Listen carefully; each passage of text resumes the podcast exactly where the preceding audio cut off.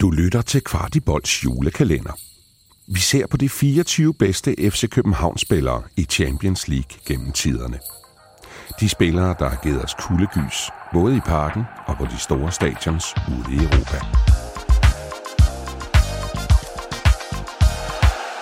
Vi åbner i dag lov nummer 19, og vi skal tilbage til 2006. Og inden at vi lige sådan tændte for kameraet, så begyndte de her tre øh, herrer, jer to og mig, vi begyndte jo lige at have den her snak om, hvorvidt at øh, dagens navn, dagens love nummer 19, om han er den øh, flotteste mand, vi har haft i København.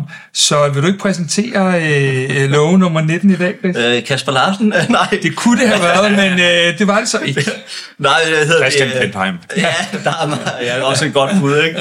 Så øh, nej, men øh, vi tager øh, Markus Albæk, øh, Makken, som han jo bliver kaldt. Og øh, Albeck, han øh, var jo en fabelagtig spiller. Om han så er den flotteste spiller i FC Københavns historie, det vil jeg lade op til øh, damerne eller andre interesserede om at, om at bedømme det. Men han var i hvert fald en fremragende fodboldspiller, som havde en enorm karakter og personlighed, som øh, betød utrolig meget for FC København i de her år.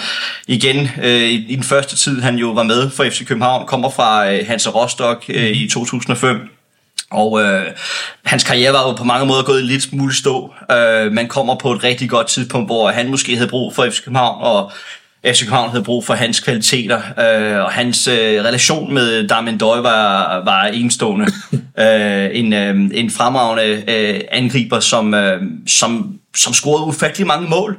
Øh, og i mest af alt selvfølgelig var der målet mod øh, Manchester United, som vi husker, i Champions League 2006 hvor at han, øh, altså vi skal huske på, at Manchester United, de var blevet mestre året for inden. De bliver også mestre i den sæson.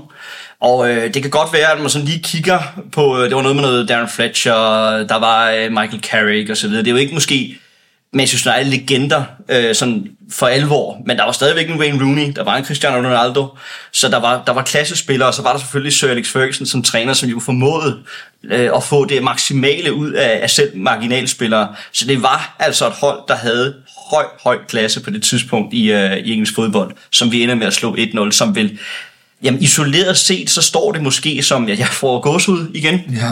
Men altså, det står måske næsten isoleret set som, som måske den, den største kamp, fordi vi vinder den her kamp. Mm. I modsætning til Barcelona-kamp, som vi også har talt om tidligere, jamen så var Barcelona-kampen jo et uafgjort resultat. Her vinder vi simpelthen kampen, og, og, og den, den får jo en enorm betydning for, øhm, for vores øh, selvforståelse i forhold til at sige, okay, vi kan simpelthen gøre det her. Vi kan, vi kan skabe de her resultater for, for klubben.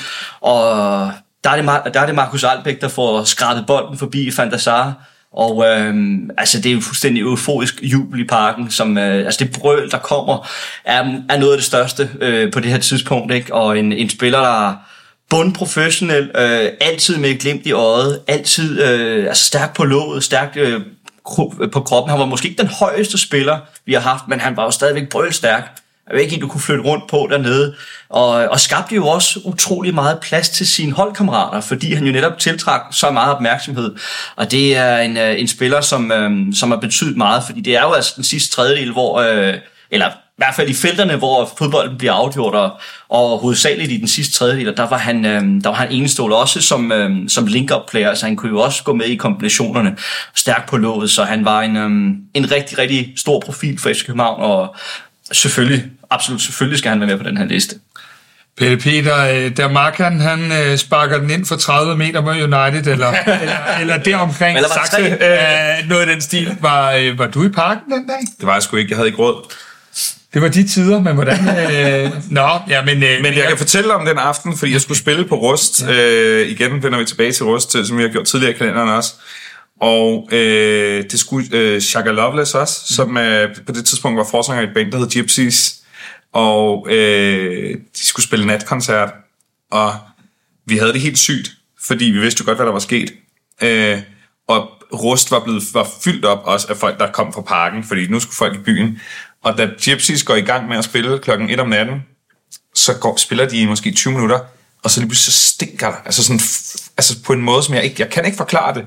Altså, det er ikke bare en, der har slået en prut. Det er som om, at der er nogen, der har kastet op i alle hjørner. Øh, altså, der, ingen forstår, hvad der sker, men det, det er sådan, så folk begynder at løbe ud af rust.